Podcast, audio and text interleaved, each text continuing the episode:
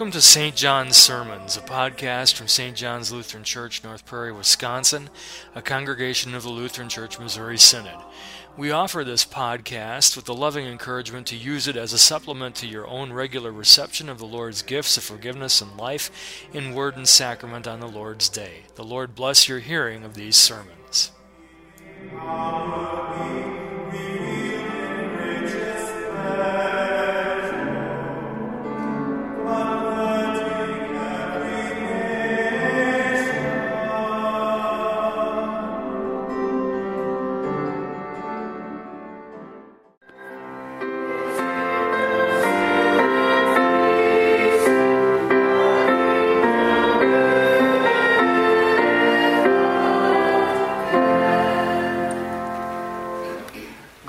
peace from God the Father and our Lord and Savior Jesus Christ. Amen. The text is the Holy Gospel, especially with help from the epistle lesson.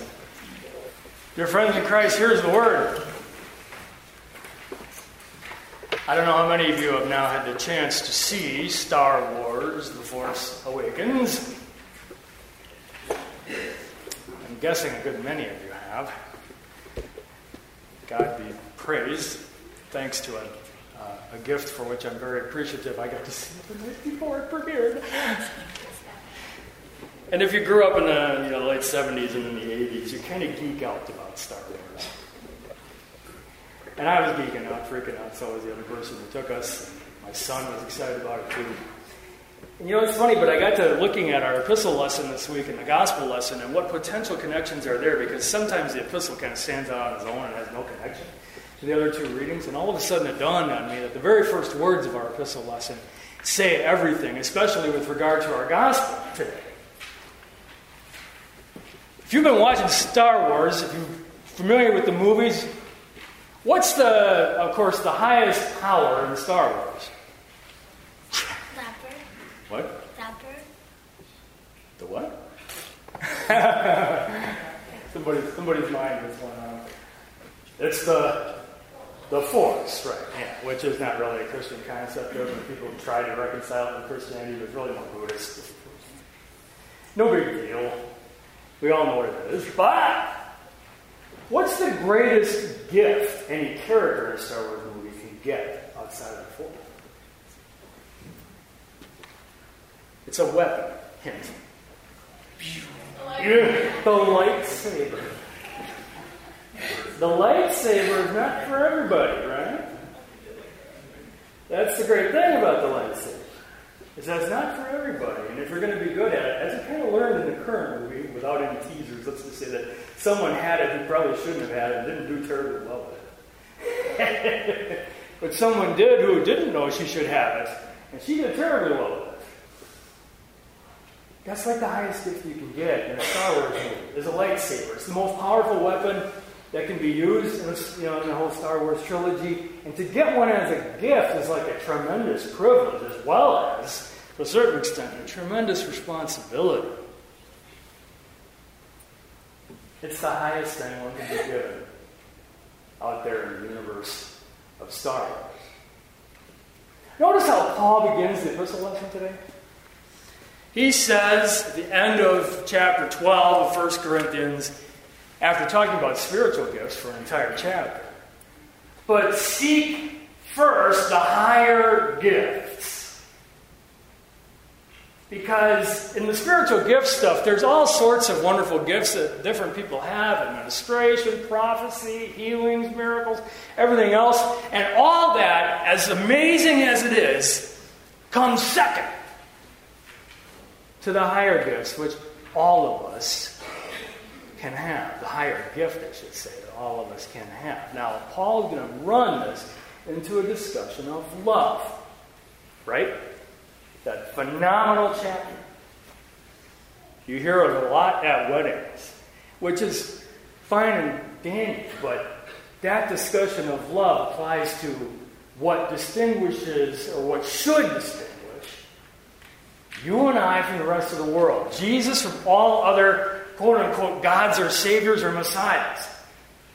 Like you've heard me say before, I have yet to find it anywhere in the Quran where Allah laid down his life for anyone. He doesn't love you enough to do that. Jesus does. And that's important to remember. And in our gospel text today, we see Jesus behaving a little like Jesus in the earlier part of the text, but a little strangely in the later part of the text. Jesus goes into Capernaum. He's going to make Capernaum kind of a headquarters because, as we found out a little earlier in the chapter, in last week's text, Nazareth, his hometown, was not working. He was not appreciated in Nazareth because they couldn't get past the carpenter's son business. So he went to Capernaum. He's trying to establish Capernaum as a little bit of a regional headquarters, like the Janesville office of Speaker Paul Ryan. You know, that's what Capernaum is going to be. And while he's there for a couple of days, he, he does first he does a miracle of casting out a demon, which was pretty impressive. That that's not a healing that, that people saw much of. And so people were impressed. The word got out right away, word of mouth, and pretty soon the town is flooded with people, sick people. And Jesus spends a day, day and a half healing them all. Now that looks like Jesus, right? But if you've got Paul in your head from 1 Corinthians 12 and 13, you begin to realize that that's not who Jesus is. That's not the higher gift. He's not just a healer. And if he was all about himself, he could have taken that word of mouth and just, you know, enjoyed the popularity trip. What does he do? He gets out of Dodge. He gets out of Capernaum and he goes out into the wilderness. Meanwhile, the crowds in Capernaum are getting larger and larger, and where did he go? He went out to find him. They did find him. And of course, they think now the healing is going to begin again. And this is where Jesus does what you don't expect him to do.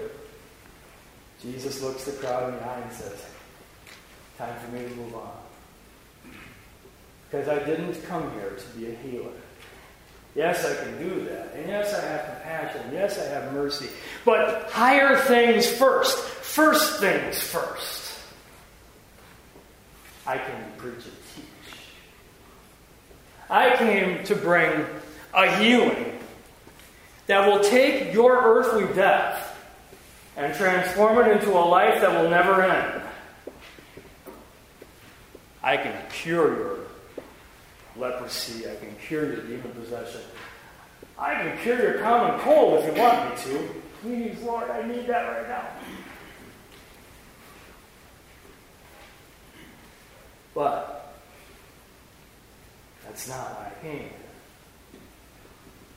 I offer you something deeper, something richer, something better, something wider, something higher.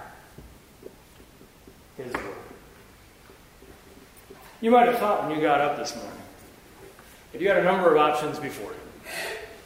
Perhaps stay home, watch television, check on the snowmageddon, make sure that's coming or not coming. Drink my coffee, kick my feet up, enjoy a quiet Sunday. Or you could have the higher.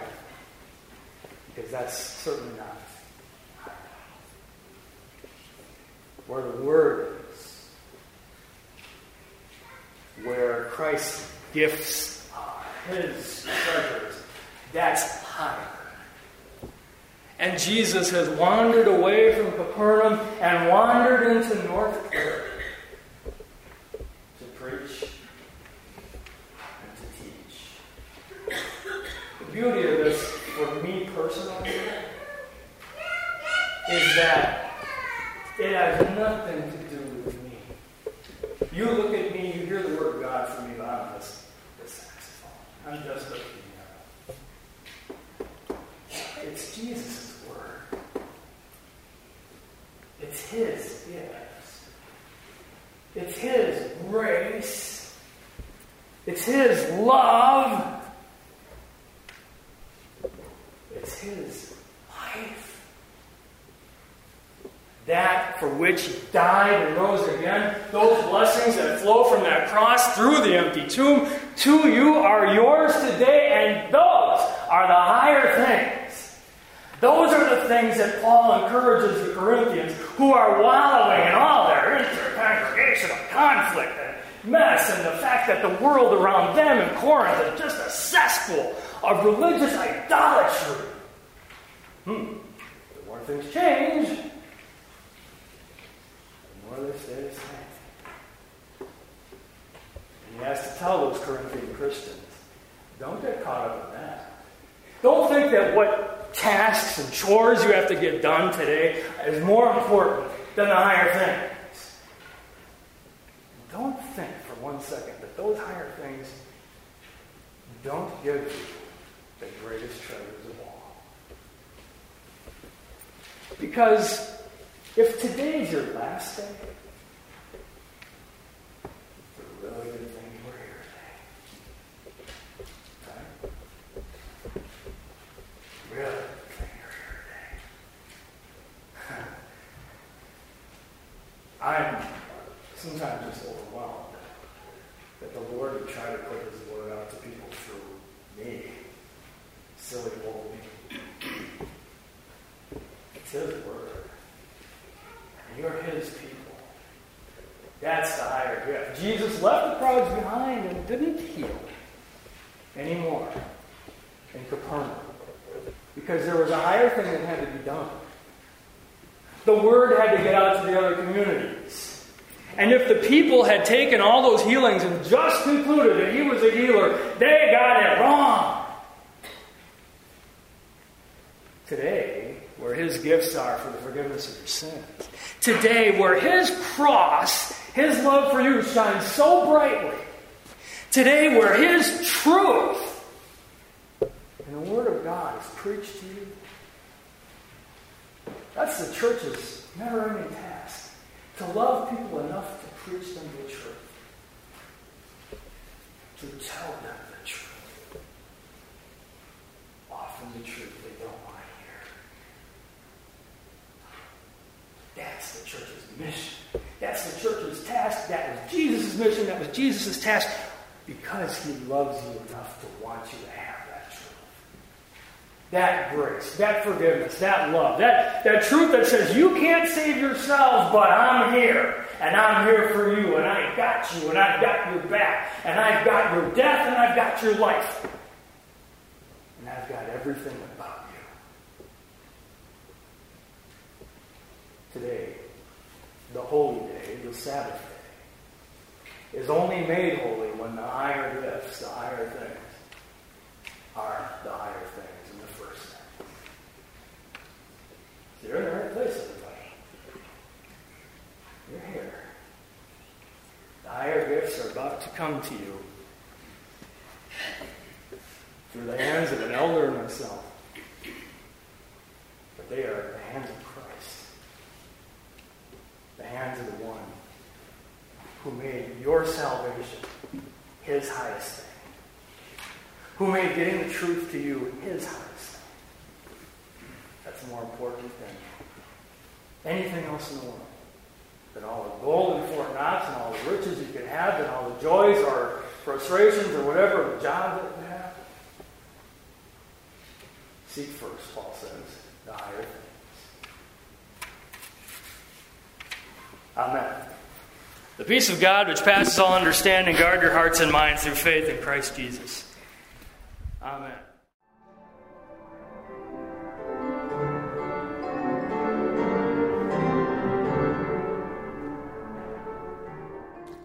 This podcast is a service of St. John's Lutheran Church in North Prairie, Wisconsin. For more information, including location, service times, and links to other Lutheran agencies, please visit our website at www.stjohnsnp.org. That's www.stjohnsnp.org. Theme music performed by Mr. Philip Magnus.